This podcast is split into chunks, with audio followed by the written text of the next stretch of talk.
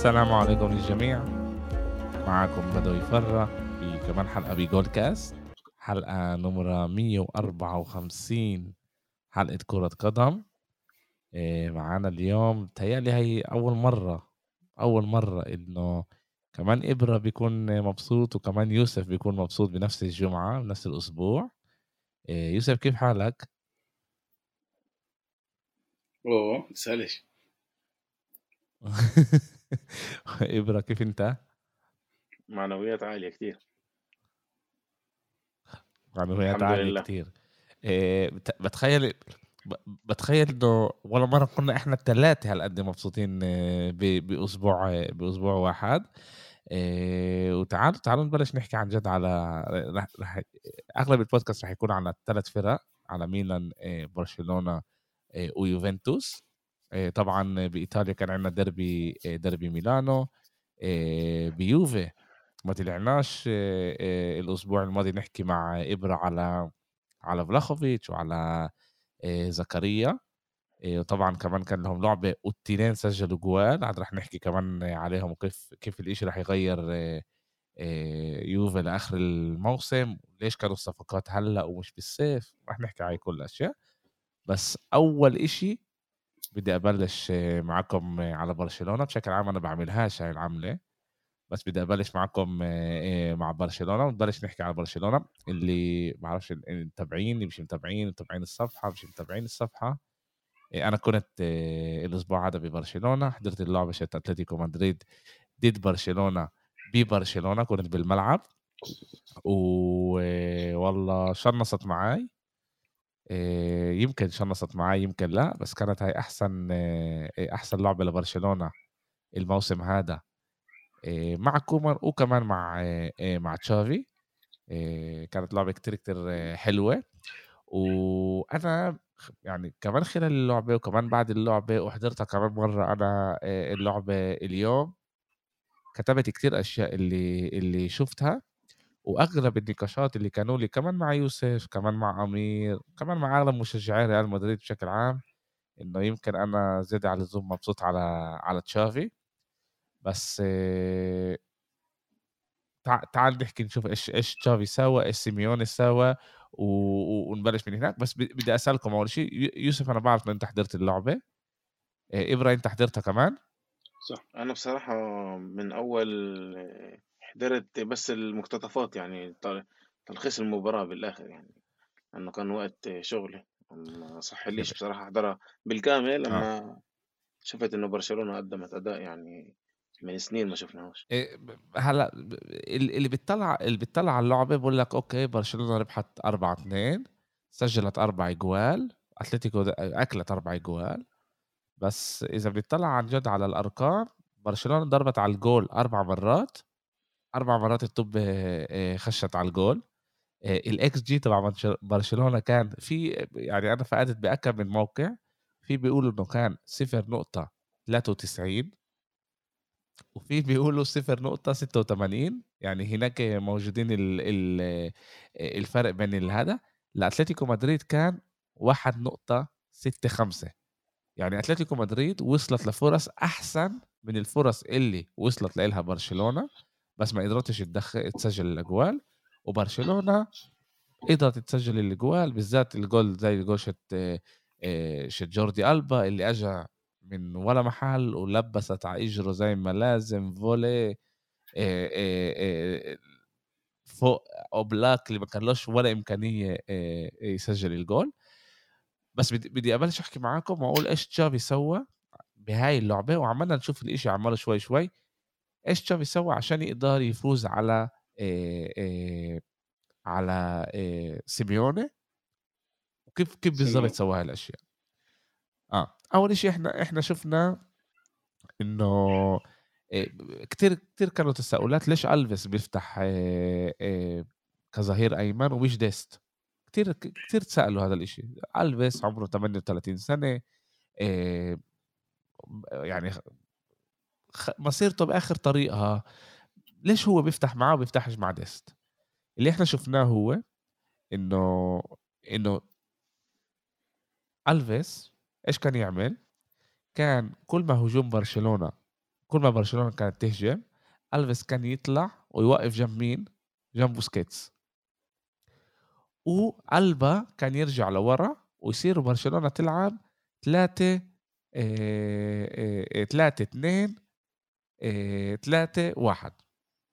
أوكي؟ هيك كانت برشلونة تلعب تدفع قد ما بتقدر. لما ألبا كان يطلع ويهاجم مين كان يرجع بداله؟ دي يونغ هو اللي كان يسكر ألبا وهو يصير يغطي، هو يصير المدافع الثالث. وهيك برشلونة مع ألفيس وبوسكيتس بالنص، التنين عندهم الإمكانية يناولوا بين الخطوط، قدرت تسيطر على الفوتبول، على اللعبة أكتر بكتير. إيش كمان إحنا شفنا كتير بعد اللعبة وخلال اللعبة كمان كتير حبوا أدامي أعطى لعبة ممتازة، ولا واحد يتوقع مين بده ديمبلي، صاروا يحكوا حكي زي هيك. هلأ ليش أدامي كان منيح؟ لأنه برشلونة من أولها لعبت على شقة الشمال. إيش برشلونة عملت؟ خلت دي يونغ، ألبا، جافي وكمان فيران توريس يروحوا أكتر على الشمال، يسووا ضغط أكتر على الشمال اللي هناك كلهم أكتر لعيبة ويقدر يلعبوا هناك أكتر، ويخلوا كل دفاع أتلتيكو مدريد يجي من اتجاه شماله، هو شمال هذا لا اتجاه النص.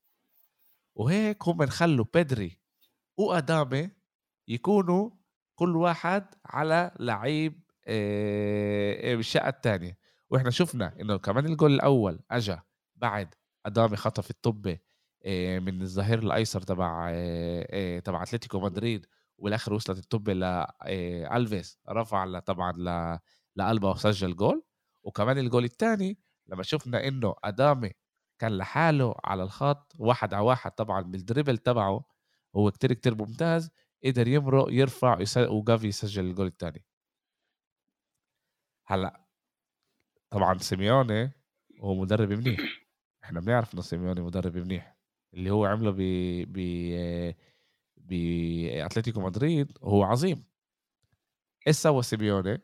اخذ كاراسكو اللي كان يلعب على الشقه اليمين كجناح ايمن وجابه على شقه الشمال اللي يساعد الظهير الايسر اللي ما يكونش للظهير الايسر، ما يكونش هناك الظهير الايسر، جابوا لهناك عشان ايش؟ عشان يساعد اكتر.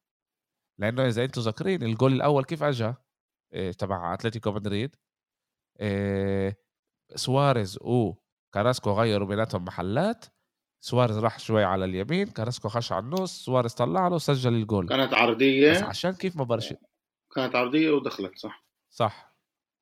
صح عشان هيك بعد ما سيموني شاف كيف برشلونة بتلعب كان مجبور يمرق كاراسكو من الشقة اليمين من هجوم أتلتيكو للشقة الشمال عشان يقدر يساعد الظهير الأيسر. كمان طريقة اللي برشلونة كانت تهاجم فيها، اللي بوسكيتس كان ايش يسوي؟ يخش بين الخطوط، بين الدفاع لبين خط الوسط تبع اتلتيكو مدريد. والفيس كان يضلوا لحاله كبيفوت، يجربوا يناولوا بوسكيتس الطبة بين الخطوط هدول.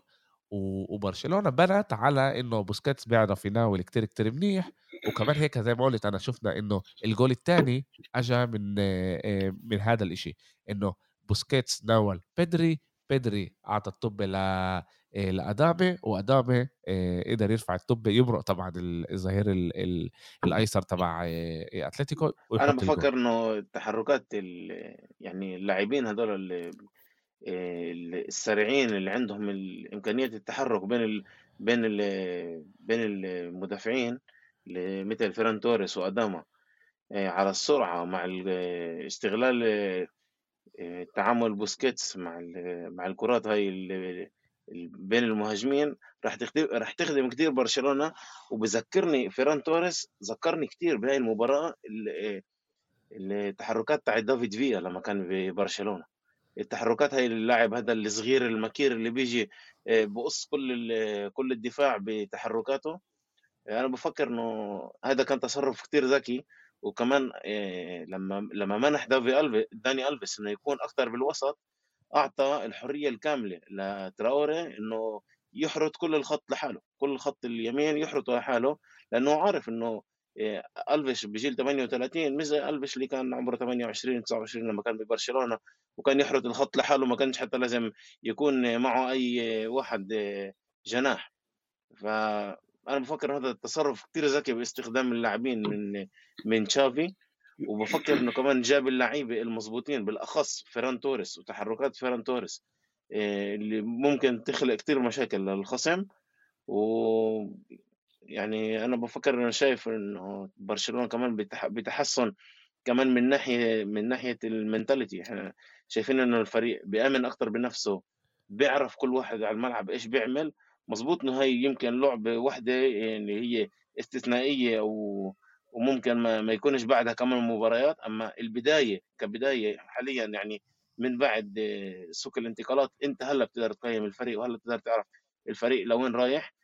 اذا برشلونه بيستمر بهذا الاداء وبهي الروح اللي عماله بيلعب فيها، بامكانه ينهي الموسم باقل خسائر وبأقصى الطموحات، اللي هي انه على الاقل الفريق يوصل لمحل المؤهل لدوري الابطال، لانه غير هيك راح يكون موسم بيقدر يوصل الفريق لمحلات اللي بتمناش انه يوصلها. اللي انت بتقوله صح طبعا. كل اللي صار مع برشلونة، اول شيء احنا بنشوف هون انه اول شيء في مدرب اللي عنده خطة، يعني في بصمة. أمرات احنا بننسى هذا الاشي، بس عنده خطة وخطة واضحة. لما الخطة واضحة أسهل للعيبة يفهموك، وأسهل للعيبة ياخدوا اللي انت بتطلبه منهم، عشان ايش؟ انه يعني ياخدوا كل اللي انت قلت له اياه وينفذوه على الملعب. على ما انت بتشوف انه فرانكي دي يونغ عماله بيلعب، طبعا كمان مرة الاشي ما كانش بيرفكت، اوكي ما كانش بيرفكت، وممنوع ننسى هذا الاشي، وممنوع احنا ناخد اللعبة هاي نقول اوكي برشلونة رجعت وصارت احسن اشي بالعالم لا لا لا لا لا لا لا. لازم ننزل اول اشي ونفهم انه هاي اول الطريق، وعمالنا بنشوف بصمة تشافي شوي شوي على الفريق. هلا عدامي وكمان توريس، أنا بفكر إنه توريس هاي عن جد لاعب اللي تشافي كان بده إياه، تشافي كان بده توريس. عدامي وأوباميان هذا لعيبة اللي جابهم تشافي لأنه هذا اللي هو بيقدر يجيبه اليوم. بس إذا عدامي طبعا بيوري من هو وإيش كيف، إذا بيقدر يعني يوري إيش اللعيب هو وإنه هو بمستوى برشلونة بالآخر رح يضله يثبت نفسه بالاخر، برشلونه راح تخليه هذا راح نشوفه لاخر الموسم. يوسف انت كنت بدك تحكي شيء؟ انا بدي اضيف شغله بالنسبه انت قلت على تمركز بوسكيتس كان بين الخطوط. انا بفكر انه بوسكيتس كان ذكرنا زي كانه ببوسكيتس تبع زمان، اللي كان هيك واقف هو بين الخطوط، ويجي تشافي ونيستا اللي هم يكونوا المعلمين على الملعب ويعرف يعطي. هون تعال نقول بالحالة هاي كانت داني ألفيس هو عبارة كان عن، ليش أقول نيستا، بس عبارة عن تشافي أكتر، تشافي من ما هو نيستا، إنه هذا اللعيب اللي يعطي الباس، اللي يوصل الباس قبل الجول يعني.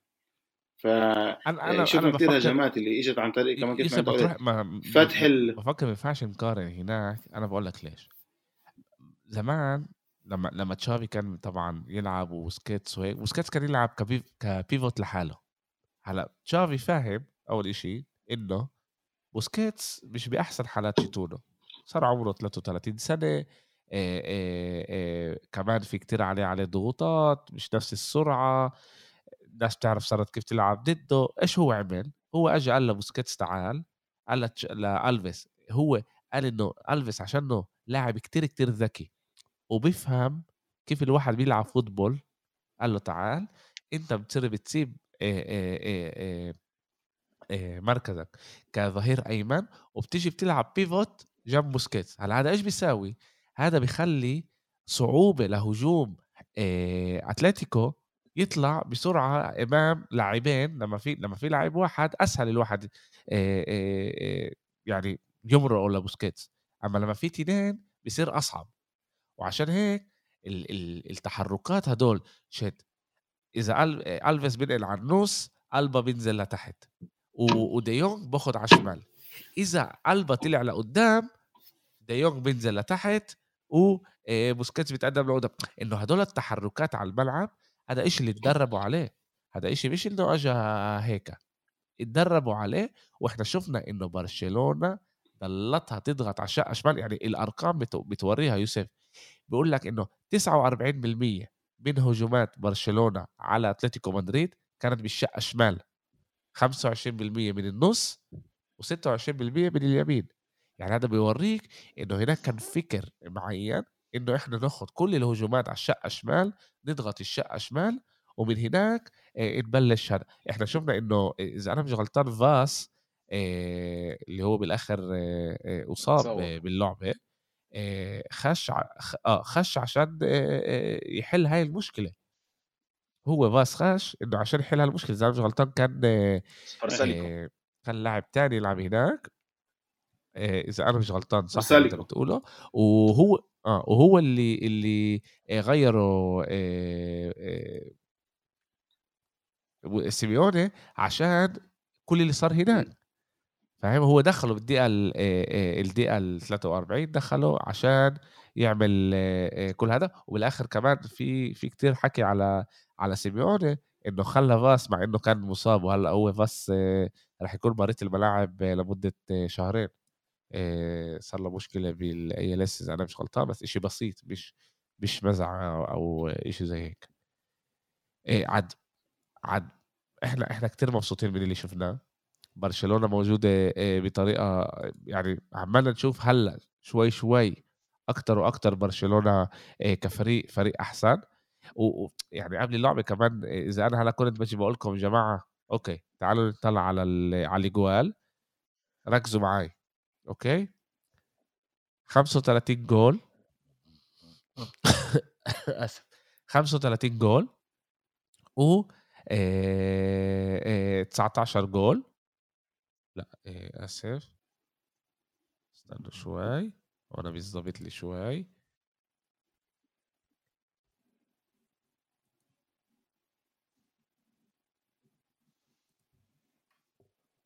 اوكي اتلتيكو مدريد حطه 38 جول وهي ماكله 30 جول. اوكي اتلتيكو مدريد برشلونه حطه 36 جول و25 جول. لو انا كنت من غير ما اقول لكم من اي فريق مين ومين، انتوا كنتوا اكيد بتقولوا لي انه اتلتيكو اكيد ماكلها الجوال وحطها الجوال، صح؟ ومش ماكله 30 جول، اللي هاي مشكله اللي هي عندها موجوده اليوم باتلتيكو اللي احنا ما شفناهاش يعني زمان. اذا بنطلع على اتلتيكو مدريد ايش كان اللي قديش اكلت جوال بنفس المرحله هاي شت اللعبه. احنا بنشوف انه اتلتيكو مدريد كانت تاكل على قلب كتير على قليله. اكتر اشي اذا انا مش غلطان كانت ماكله بعد 22 لعبه هو 22 جول. عاد احنا بنشوف انه هناك عندهم مشكله بالدفاع، وطبعا سيميوني لازم يشوف كيف هو لازم يظبط هاي الامور عشان يعرف كيف يطلع منها هاي القصه، لانه اتلتيكو مجبوره تكون بالتوب 4 عشان تكون الموسم الجاي بدوري الابطال. حسب رايي يعني يمكن عنده مع ريال مدريد عنده اقوى فريق يعني كقدر لاعبين. اتلتيكو يعني مش اقل من ريال مدريد كمان. احنا يوسف ابرة قبل الموسم احنا حطيناهم مرشحين نمره 1 للدوري، وحطينا سيفيليا وريال مدريد يعني بعدهم. بس وتنساش ان هم جابوا جريزمان، هم كمان جابوا جريزمان وكمان جابوا ديبول وجابوا يعني او فريقهم لايش مكان الموسم الماضي اللي هم اخذوا الموسم الماضي الدوري.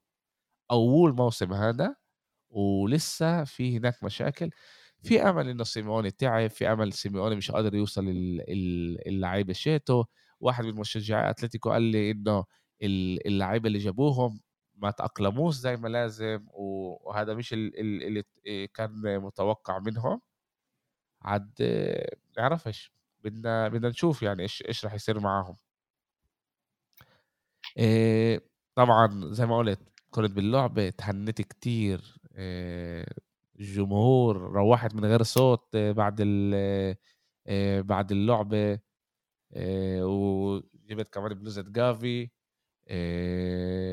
اللي أنا كتير كتير مبسوط منها. وبدنا نشوف يعني أنا كتير كتير كتير كتير متفائل من إيش راح أشوف من برشلونة تحت جافي، وبأمل إنه باقي الجمهور يبلشوا كمان هم اللي يشوفوا إيش إيش إيش جافي راح يجيب. تعالوا سابقا شوي على آخر نقطة بدوي.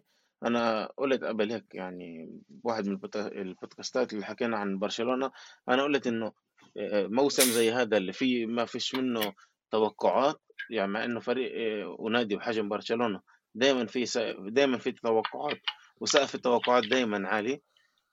أما بظل الظروف الموجودة حاليا من ناحية مالية، من ناحية يعني من ناحية كمان إدارية، وكمان تغيير اللاعبين، وبعد ما ترك ميسي ممكن إنه، وبعد تغيير المدرب طبعا، ممكن إنه مرحلة هاي إنه تشافي وصل لبرشلونة مع اللعيبة الصغار الموجودين، مع اللعيبة اللي عندهم خبرة مع بعض، يقدروا كمان تشافي وكمان اللعيبة هدول يقدروا ينموا مع بعض ويصيروا كمان تشافي مدرب كبير، وكمان هدول اللعيبة يقودوا النادي بالسنوات القادمة لمراكزه الطبيعية، وما شفناه بالآخر 15 سنة اللي هو كان دايما بالمربع الذهبي بالتشامبيونز ليج، دايما كان ينافس على اللقب بإسبانيا، ودايما كان عنده بصمة بكل بطولة شارك فيها.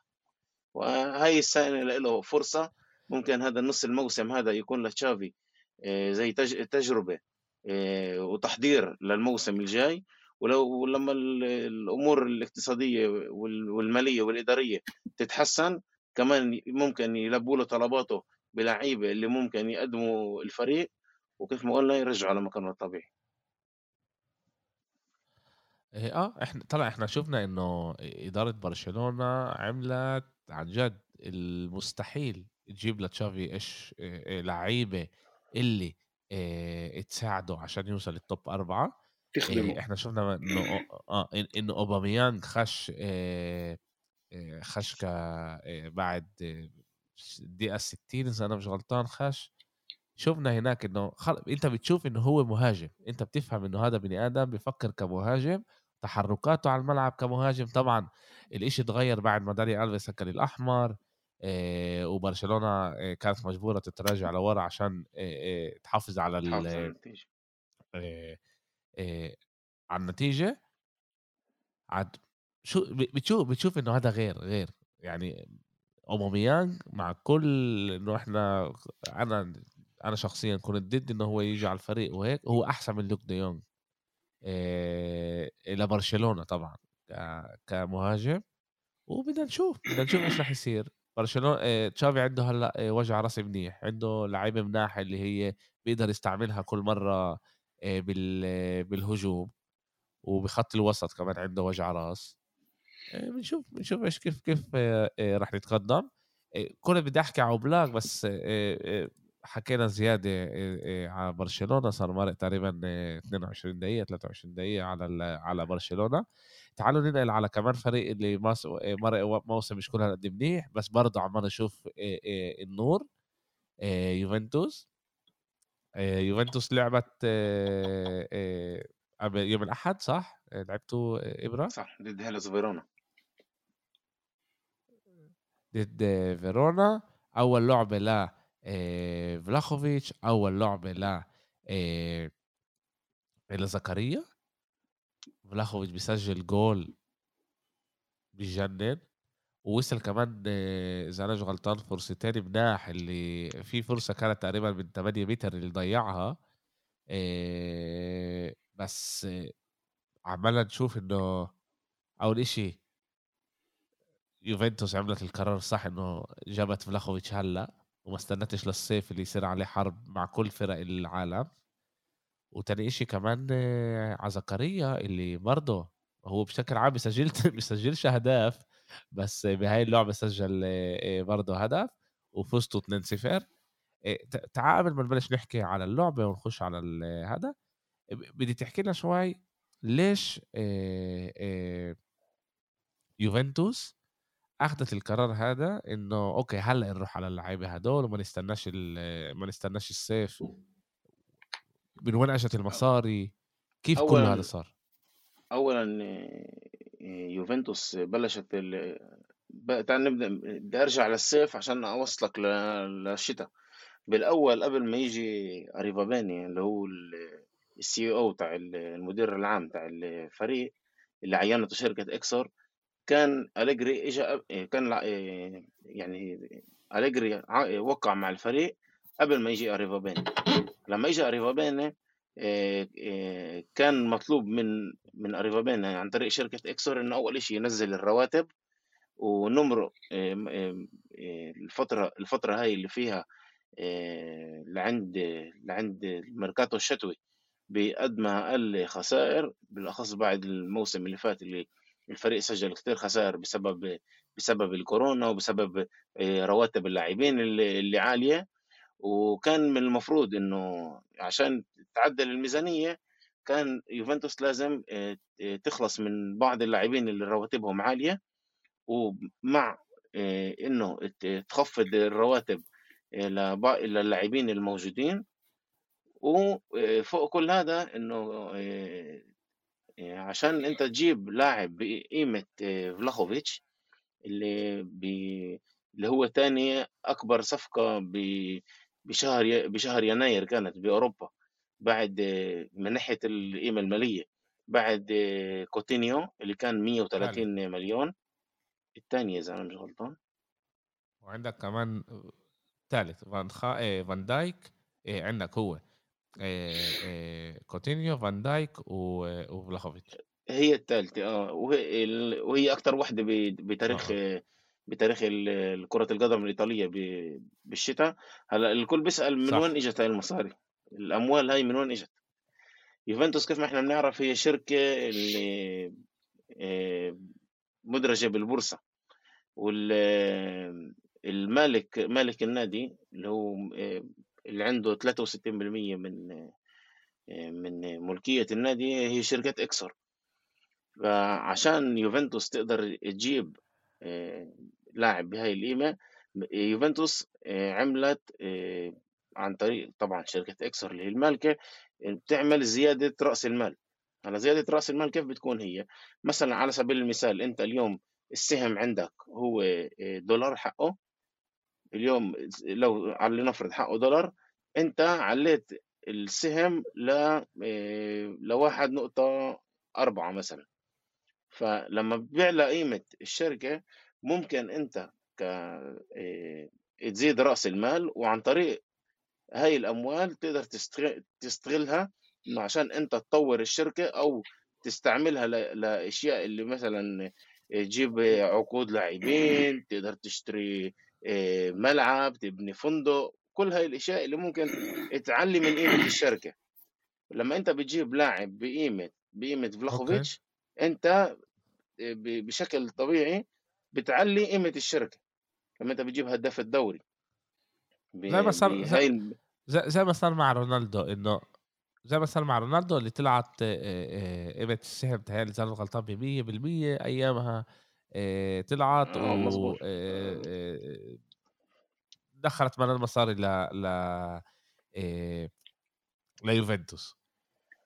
هلا يوفنتوس كمان قرر اخذت هذا القرار يعني انه حاليا تاخذ فلاخوفيتش، لانه انت تستنى لعند الصيف بدك تروح على حرب عالميه مع مانشستر سيتي، بدك تروح يمكن مع يونايتد، الفرق الانجليزيه كلها راح تعدي على السوق، ريال مدريد يمكن راح تستغل انه بنزيما كبر بجيله وبدها تدور على بديل. فيوفنتوس قالت هلا انا اللاعب كمان. برشلونة قالت اذا مش راح، اذا هي راح على هالاند، اذا هالاند بيجيش بلاخوفيتش هو محل تاني يعني اللي راح تروح عليه. وكان يعني انا بفكر انه هذا كان تصرف كتير ذكي من إدارة يوفنتوس، إنه استغلت أول إشي رغبة اللاعب إنه يضل بإيطاليا، رغبة اللاعب إنه يلعب بيوفنتوس، واستغلت وضعية السوق حاليا، إنه أنت فيش عندك لعيب، فيش عندك يعني مهاجم بهاي القيمة بالسوق ومتاح يعني من ناحية متاح، إنه أنت هلا ممكن أوكي بتروح لفيورنتينا بتدفع المبلغ اللي بدك اياه وانتهى الامر.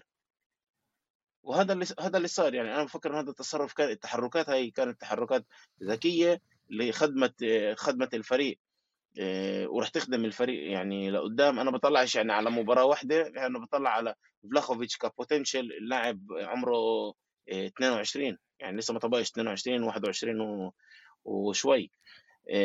انا بصراحه صار 22 ب 28 واحد. انا بصراحه من سنين يعني ما من سنين من سنتين تعال نقول يعني ما كنتش داخل مباراه وكل هالقد مستنيها وشفت انه الفريق يعني احنا طالعين على المباراه يعني من اول دقيقه عن جد حسيت انه يوفنتوس طالعه وراح تفوز، مع انه لعبنا ضد خصم اللي هو مش سهل. اما انت شفت انه الفريق اول شيء دم جديد، الفريق عنده اكتر رغبه، اكتر شراسه، بتشوف انه الفريق عنده اصرار على الفوز. كمان زكريا يعني لاعب اللي يوفنتوس كان، كل اللي انت بتقوله عمالك يعني حلو، بس احنا اذا احنا بنطلع عملنا على يوفنتوس باول مباراه اترك الهدف اللي سجلوه كمان يوفي ما كانتش منيح على الملعب، يعني الفريق ما كانش منيح. شفنا نيفورانا هي اللي كانت اكتر مستحوذه على الكره، ويوفي بتستنى نوعا ما، بتستنى الفريق الخصم. يعني لو فيرونا كانت بتسجل الهدف هذا او هذا كان كل الامور كانت بتروح لاتجاه ثاني بالمره من المباراه. يوسف من اول المباراه كان استحواذ فيرونا، كان استحواذ سلبي. فيرونا حاولت تضغط ضغط عالي بس ما كانتش موفقة فيه. لو استحوذت على الكرة الاستحواذها كان ما كانش خطورة، ذكرني يعني أي خطورة كانت لفيرونا بالشوط الأول، وكمان بالأول 10 دقايق من الشوط الثاني اللي لعند هناك كان شوي لسه هم كانوا بالمباراة لعند الهدف الثاني. وبعدين يوفنتوس استلمت كل الأمور. أول شيء كان هذا خيار من أليجري إنه يعطيهم الكرة، لأنه فيرونا هو فريق إذا أنت بتعطيهاش الكرة وضغط عليك راح يعذبك، وأنت بتعرف هذا الإشي. تاني إشي أنت لسه جاي مع لاعبين جداد اللي الرسم التكتيكي ممكن لسه مش واضح لهم 100%، فأنت عشان بدك تدمجهم وتخليهم ينسجموا مع الفريق، يمكن كان اختيار من أليجري إنه يوظفهم بأماكن اللي هي كيف بقولوا أماكن اللي هي أكتر آمنة، ما أخاطرش وألعب أنا ضغط عالي، وعشان لسه أنت فيش عندك التلاؤم بين بعض اللاعبين إنه يقدروا يلعبوا على ضغط عكسي أو اللي يستحوذوا على الكرة. فكان هذا خيار، وبرأيي كان خيار موفق من أليجري إنه هو انتظر فيرونا يشوف ايش بده يعمل، وباول فرصه يوفنتوس سجلت. وهذا كمان واحده من الاشياء اللي كانت ناقصانا، يوفنتوس كانت توصل لفرص ما كانش من يسجلها. لما انت اليوم عندك لعيب مثل فلاخوفيتش انت ممكن تلعب الاليجري بول كيف ما بقولوها، انه انت تنتظر الخصم وتقرصه لما عندك في لعيب سفاح براس الحربه. فانا بفكر انه هذا الخيار كان خيار من أليجري اكتر من ما انه فيرونا فرضت حالها، لانه احنا شفنا لما جربنا باول بالجوله اللي فاتت ضد فيرونا عذبونا لما جربنا نضغط عليهم عالي وسجلوا علينا هدفين اول 20 دقيقه. فاذا انا بدي كمان عشان اتقدم بديش يعني اطول على يوفنتوس. برأيي كان لاعب اللي شوي كيف بيقولوا شوي انظلم، يعني من ناحية الأضواء اللي كانت على فلاخوفيتش وزكريا عشانهم سجلوا، اللي هو ألفارو موراتا. ألفارو موراتا أنا برأيي يعني كان رجل المباراة. أليجري بتحس إنه جاب لاعب صفقة جديدة، غير لموراتا مركزه، هو عمله بيستعمله زي كيف ما كان يستعمل مانزوكيتش، عمله أكتر لاعب بالمباراة. موراتا استخلص الكرة من الخصم، هو وديبالا أبذلوا كل مجهودهم، أعطوا كل طاقتهم بهاي المباراة، وساعدوا الفريق كمان من ناحية دفاعية وكمان من ناحية هجومية إنه يحقق الفوز. وبرأيي لما موراتا بكونش لاعب صندوق وبكون معه لاعب 9 حقيقي مثل فلاخوفيتش، موراتا بتشوف سرعته أكتر، بيقدر يهرب من الرقابة، وممكن أنت تشوف موراتا بأفضل حالاته لما في جنبه رأس حربة صريح. بالنسبة لديبالا، ديبالا كان برضه كان بيوم كتير جدا منيح وأبذل مجهود كتير كبير. ما ننساش إنه كمان هو كان راجع من بعد ما كان مع المنتخب وتم استبداله. أما كيف ما عودنا ديبالا يعني فيش عنده مباراة بآخر أكم من أسبوع لازم تمرق هيك على خير. لما طلع بلش شوي يعمل حركات بوجهه إنه مش عاجبه، يعني ما كانش راضي 100% من التبديل. برأيي إنه هي التصرفات الطفولية من ديبالا لازم شوي شوي يبطلها، يخفف عنها يا زلمة. يعني صاروا الكل سب فلاخوفيتش وصاروا الكل يحلل ايش كان قصده ديبالا لما حرك وجهه يمين او حرك وجهه شمال. ديبالا لازم يفهم انه في عندك هلا عندك ساسولو، وبعده عندك اتلانتا، وبعده عندك مباراه فيا ريال، وعندك موسم طويل عريض، لسه قدامنا كمان نص موسم، واحنا بدنا ديبالا اللي رجع من اصابه يعطينا افضل ما لديه لعند اخر الموسم، عشان الفريق على الأقل وكمان مرة بقول على الأقل يحقق أول 4 مراكز، بين أول 4 مراكز عشان نوصل دوري الأبطال. ومباراة الشامبيونز ليج يعني مع فيا ريال إلها وقتها وإلها يعني إلها خصوصياتها، يعني الشامبيونز ليج الأسبوع الجاي بنحكي عليها. لاعب كتير مهم ديبالا، لاعب كتير مهم ليوفنتوس، ومن المفروض إن إحنا يعني يكون جاهز. بدي أسألكم سؤال وهيك هتعرف بدي أخش عليه. دايل تقريبا 14 جولة 14 جولة هدول 42 نقطة، دايل 42 نقطة بالدوري. يوفنتوس موجودة 8 نقاط من انتر، مع لعبة بالإيد لإنتر، بعد ما شوفنا زكريا، بعد ما شوفنا فلاخوفيتش، بتفكروا إنه يوفي بتقدر تعمل المستحيل وتوصل إنتر؟ يوسف بدي أسمعك أنت، إيش رأيك بالموضوع؟ انا بفكر انه الاشي رح يكون كتير صعب، بس الاشي زي ما نشوف من مجريات المباريات اللي جاي علينا، بالذات بسبب الضغط الالعاب المتزاحم لانتر، يمكن بيقدر يكون هذا الاشي، يعني مش مستبعد. اذا انتر وقعت هلا بنابولي، ويوفي غلبت المباراة المصرية تبعتها مع امام اتلانتا، فبيقدر يكون الاشي انه الاشي مش بعيد يعني، بس لسه لازم نشوف. في كتير نقط، المشكلة انه في كتير نقط. 11 نقطة عبارة عن 4 العاب، وعشان انت تقع 4 العاب وانت تغلب كل الاربعة لازمك كتير. وانتر انت شفنا انتر هاي الموسم اخر مرة خسرت كان بشهر 10 ضد لاتسيو وبالدربي، فالاشي شوي صعب. بس تعال نشوف ايش بيصير يعني مجالات المباريات. يوسف انا برايي يعني انه حاليا تعال عشان نكون واقعيين يوفنتوس حاليا مش مرشح يفوز باللقب. يوفنتوس بهذا بنص الموسم اللي باقي لها هي لازم توصل التوب 4 محل المؤهل لدوري الابطال. اذا كان اكتر من هيك يعني مش مشكله. دائما هو اصلا انا يعني عوا كيف ما انا شايف جمهور بعض يعني كمان انتر وكمان ميلان كيف ما بشوفهم يعني بالتويتر يعني كله فوز وجبنا لاعبين والكل عماله يرج بصراحه والله كلهم نازلين ياخذين ماخذين يوفنتوس بالحساب.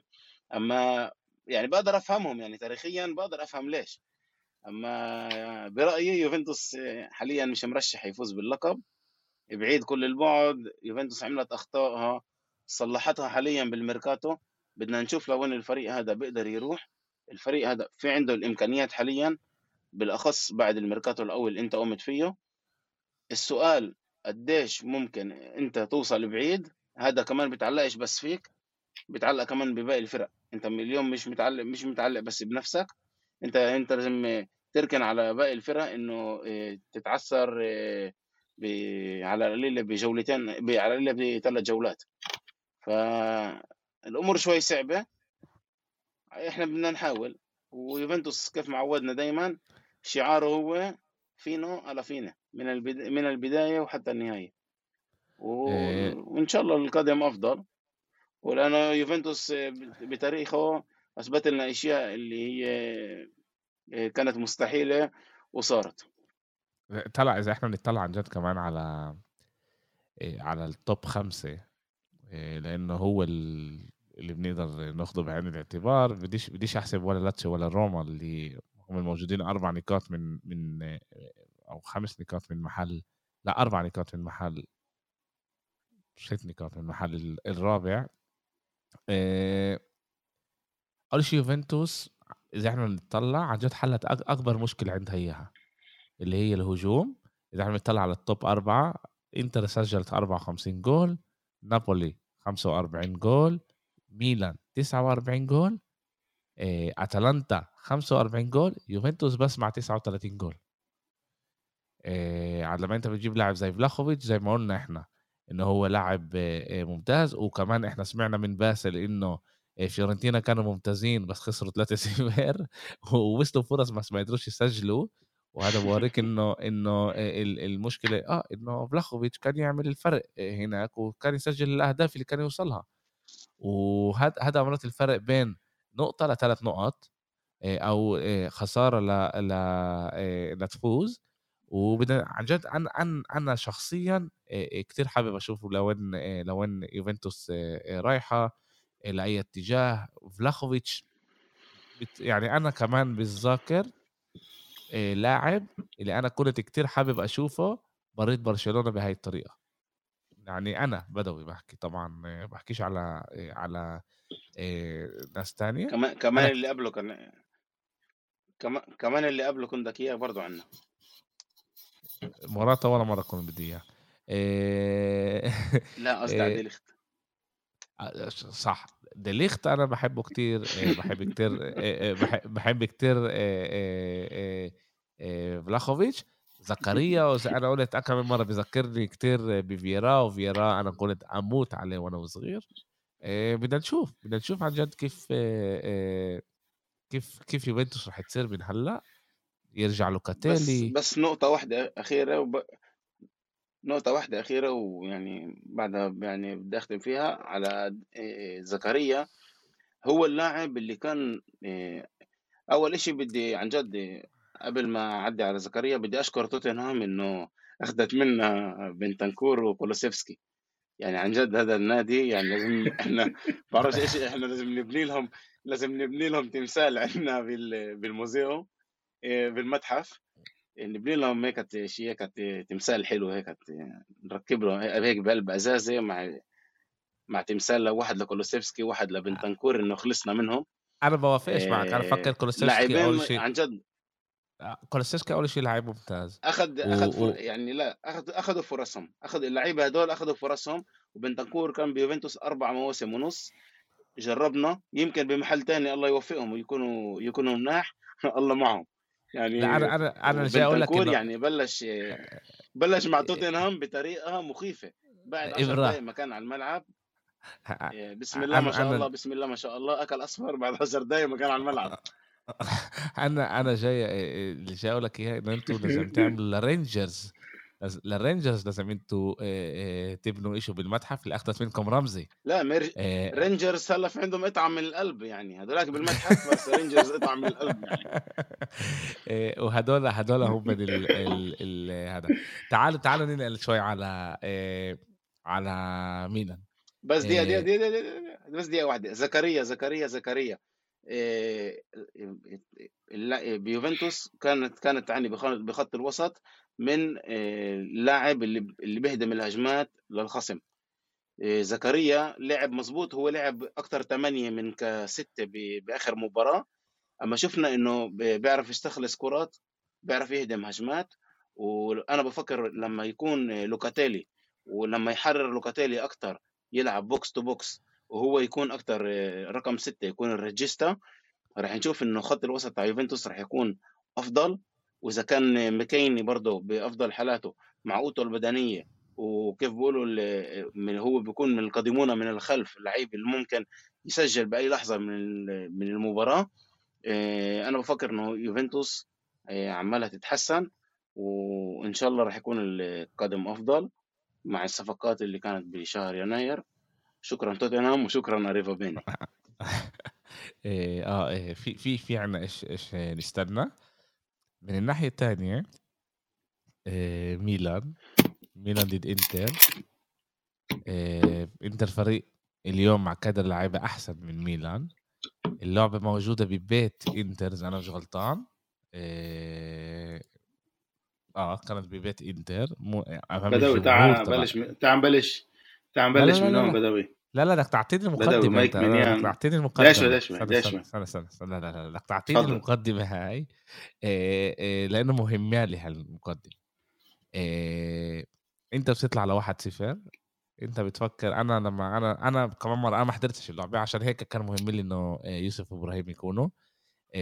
بس كيف انا شفتها يعني وما صدقتش الحقيقه. انت بتطلع على 1-0، انت بتقول هون خلاص عيدت إيش فيها وين ترجع.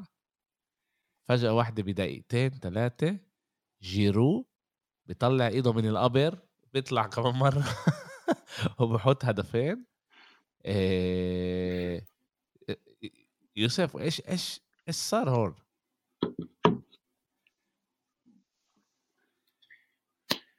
واو جد لعبة اللي هي محدش كان متوقع بالمرة إن إحنا نغلبها. وعن جد يعني الواحد كتير كان متشوق لو يشوف الديربي وهيك. بس أنا بصراحة يعني أنا تسألني أنا يعني كانش عندنا كمان فرصة إنه إحنا نقلص الفارق منهم. يعني لو أنت كانت تغلب الديربي هذا بيصير 7 نقط، ال7 نقط هذول بيغلبوا اللعبة الناقصة تبعتهم اللي لازم يغلبوها بيصير 10 وخلاص عيد الدوري. بس أنا بفكر إنه نبدأ أول شيء بأول شوط. أول شوط كانت إنتر كفريق كمان هي فريق أحسن، فريق كقدر لاعبين إنتر أحسن من ميلان. بس إحنا شفنا إنه أول شوط إنتر يعني تعالت على ميلان بكل إشي. من دقيقة 35 ميلان بلشت نوعا ما بلشت تعدي على اللعب، بس إنتر سجلت أولى من إيفان بيريسيتش، واللي خلانا باللعب أول شوط اللي خلانا باللعب بالإجماع اللي هو مايك مينيان. أنا كل مرة بقول لكم مايك مينيان ولا حد مصدق ولا حد قادر يستوعب إنه إحنا جبنا عن جد حارس اللي هو ممتاز، اللي هو كمان بيخليك بألعاب، هو كمان بينقصك بالألعاب اللي هي كتير مهمة. ومايك مينيان هو يعني كل 3 نقط هي مايك مينيان يعني حسب رأيي. هذا انه هو خلانا نآمن انه احنا ضلينا باللعب اول شوط، يعني هذا بس بفضل مايك مينيان.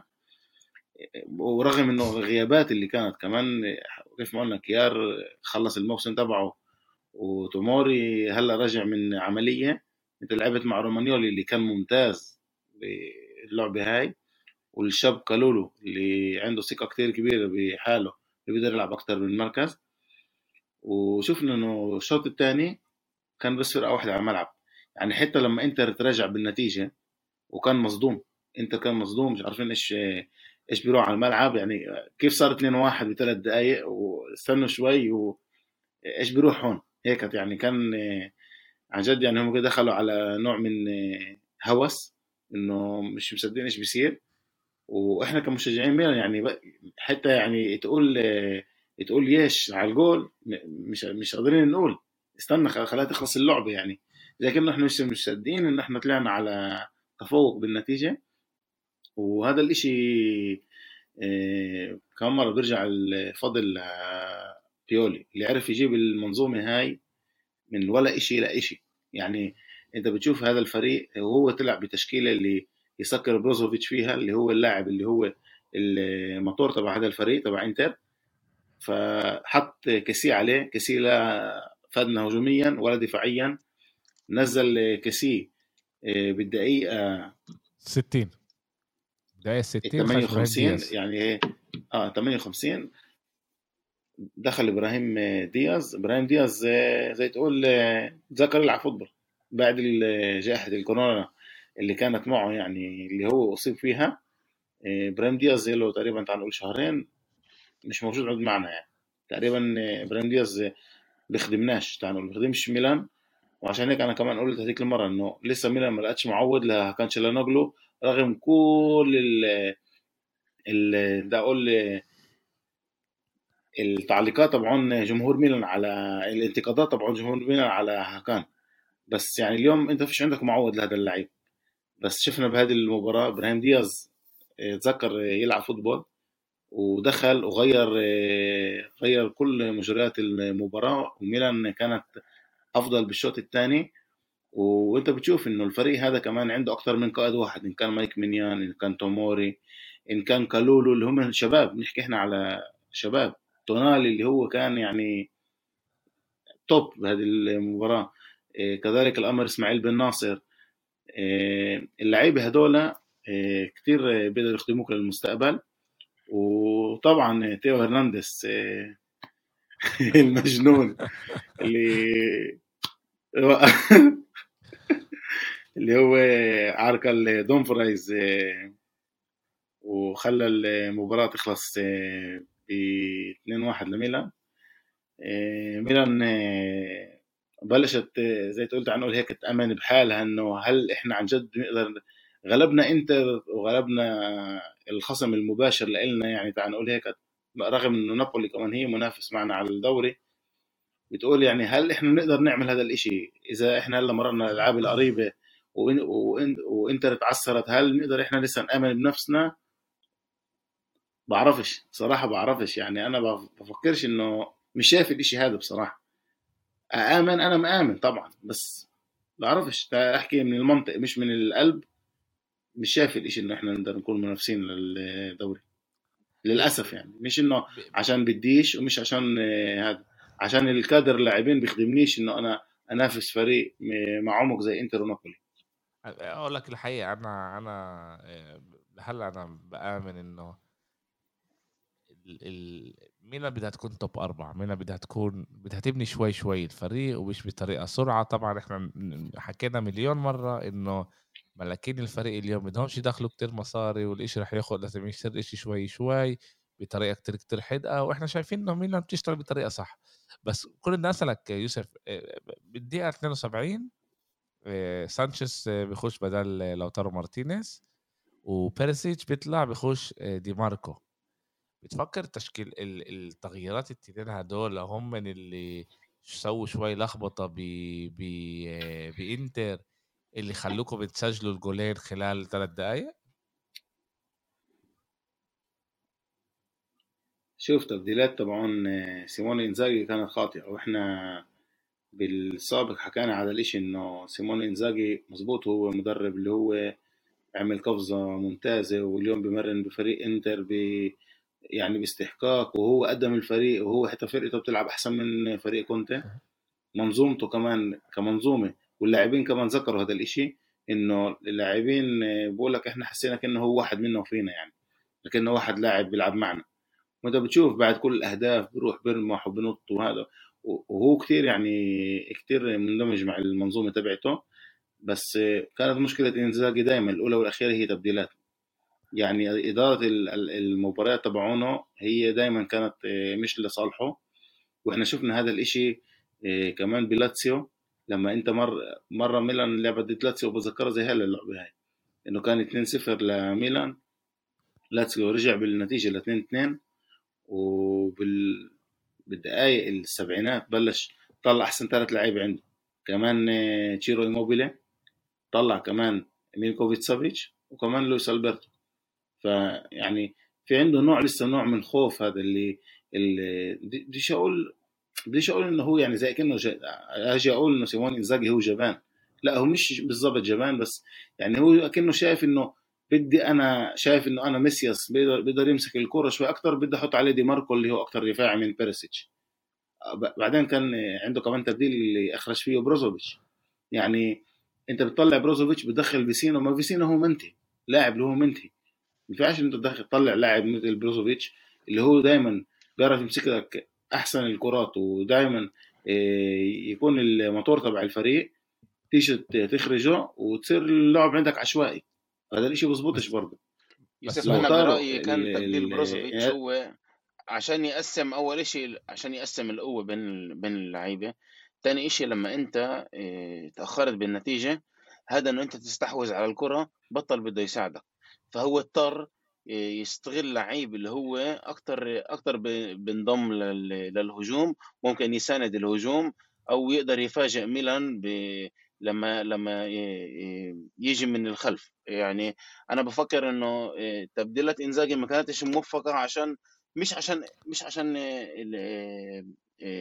اللعيبه اللي دخلوا كانوا اقل قيمه،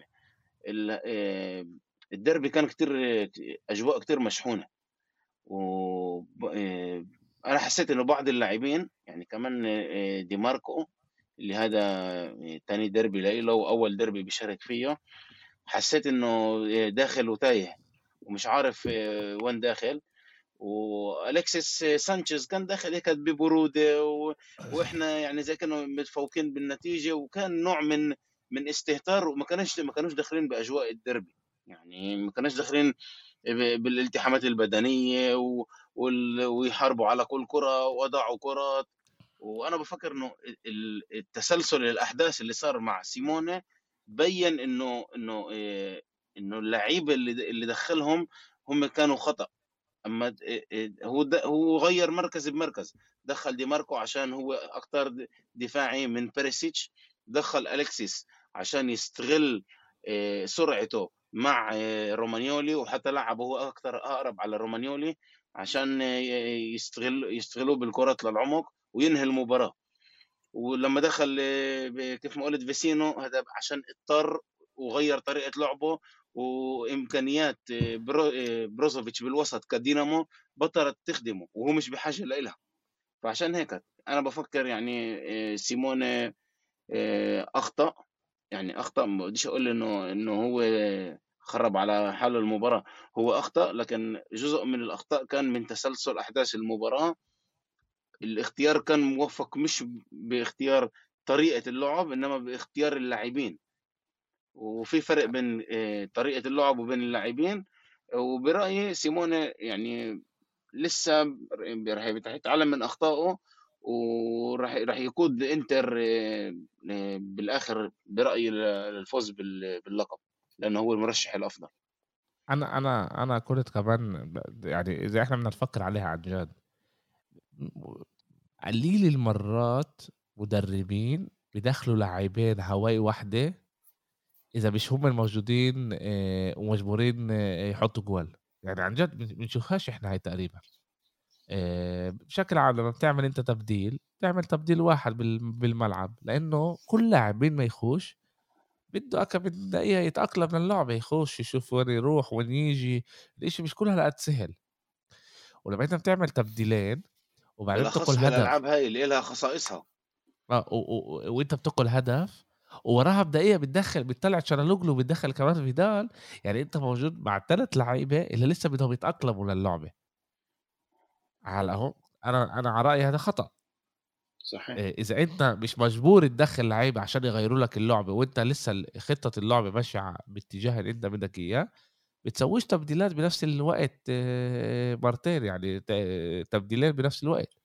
بتحط واحد بعد كم دقيقه بتحط كمان واحد بعد بقى بالدقيقه بتحط. هلا احنا انا بعرف انه بالاخر بينفع 5 تبديلات على 3 مرات، انا بعرف هذا الشيء، بس برضه شوي تقيل هاي انه كمان 3 لعيبه بال3 دقائق، وبال3 دقائق هدول انت اكلت الجولين. في هناك كمان شيء لازم يتعلمه بدوي. انا بس بدوي انت كمان ما تنساش انه مظبوط انه هاي مباراه كانت بس ثانيه. انا بدي اضيف كمان نقطه، بالنسبة لسمير هاندانوفيتش. أنا بفكر إنه سمير هاندانوفيتش من موسم ونص تعال نقول هو بيخدمش عمله الإنتر، ومزبوط إنتر اشترت حارس، مش اشترت أو ختمت حارس اللي هو أونانا. سمير ختمت. سمير عمله بخيب أمل إنتر يعني، وإنت بتشوف إنه الجيل كمان له حقه، بالذات كمان الجول الثاني اللي هو استقبله، يعني لازم ياخده، لازم حارس ياخد الكرة، ما ينفعش ان انت تستقبل لك هدف. وبفكر انه انتر لازم تفكر من هلا بدنا تشوف لها كمان حارس، يكون كمان حارس ثاني مش بس، او سمير يكون حارس ثاني. بس يعني سمير ما ينفعش يستمر، خدم انتر كتير سنين كان المنقذ دايما لإنتر بالحالات الصعبة، بس خلاص الجيل له حقه والواحد لازم يتقدم. وكمان نقطة اللي أنا حابب أذكرها اللي هي جيرو أغلب المباراة يعني ولا إيش عمل جيرو، أغلب المباريات اللي كان معنا لليوم ولا إيش عمل. إجا على الديربي ب3 دقايق سجل حاله بتاريخ ديربي ميلانو وفرح الجميع كيف ما بقول. وكيف ما انت شايف انا مغير اسمي هون على جيرو 2. هو جيرو بشكل عام عنده هاي الاشياء، مسيرته على مدار يعني اذا احنا بنتذكر كمان بالمونديال ما صرخش، ما ضربش ولا ضربه على الجول، بس كان جزء كتير كتير مهم من تشكيلة فرنسا. نفس الاشي بتشيلسي، بيسوي شغله، هو مش أكبر مهاجم بالعالم. عشان هيك كمان الفوز كتير كتير مفاجئ يوسف، لأنه جيرو سجل الجولين، هذا إشي كتير كتير مفاجئ. بس إحنا هلأ عملنا بنشوف إنه ميلان فاز الديربي. ويوسف إذا أنا مش غلطان الموسم الماضي برضه فزتوا 2-1، بس كانوا جولين شيتون إبراهيموفيتش، صح؟ برضو كان ببيت انتر ولا كان البيت إلكم بالذاكرة أنا الحقيقة هذا الإشي. بس لا كان الأول إلنا كان إلكم أوكي. بس إحنا بنشوف إنه بالآخر ميلان شافها فازت. طبعا زي ما أنت قلت من قبل، تونالي عماله يتقدم، يسوي تقدم مع خوشيلين، بن ناصر تقدم ممتاز، تيو هرنانديز مش شايف إشي بعينيه، بيسلخ على اليمين وعلى الشمال.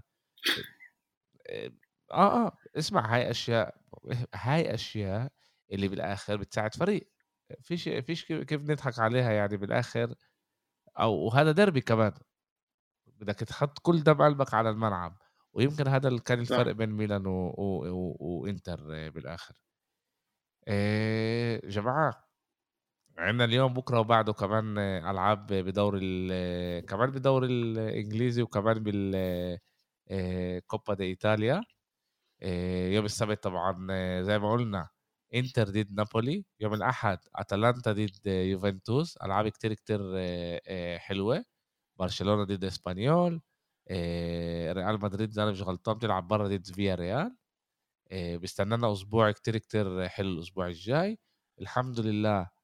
أرسنال بتلعبش عندها لعبة ملغية كانت بتلعب ضد تشيلسي عشان تشيلسي موجودة بكأس العالم للفرق، وبدنا نشوف كيف بده يتقدم. شكرا لكم، حلقة ممتعة، عنا كتير كتير ايش نستنى، وان شاء الله بنشوفكم الاسبوع الجاي. سلامات ان شاء الله.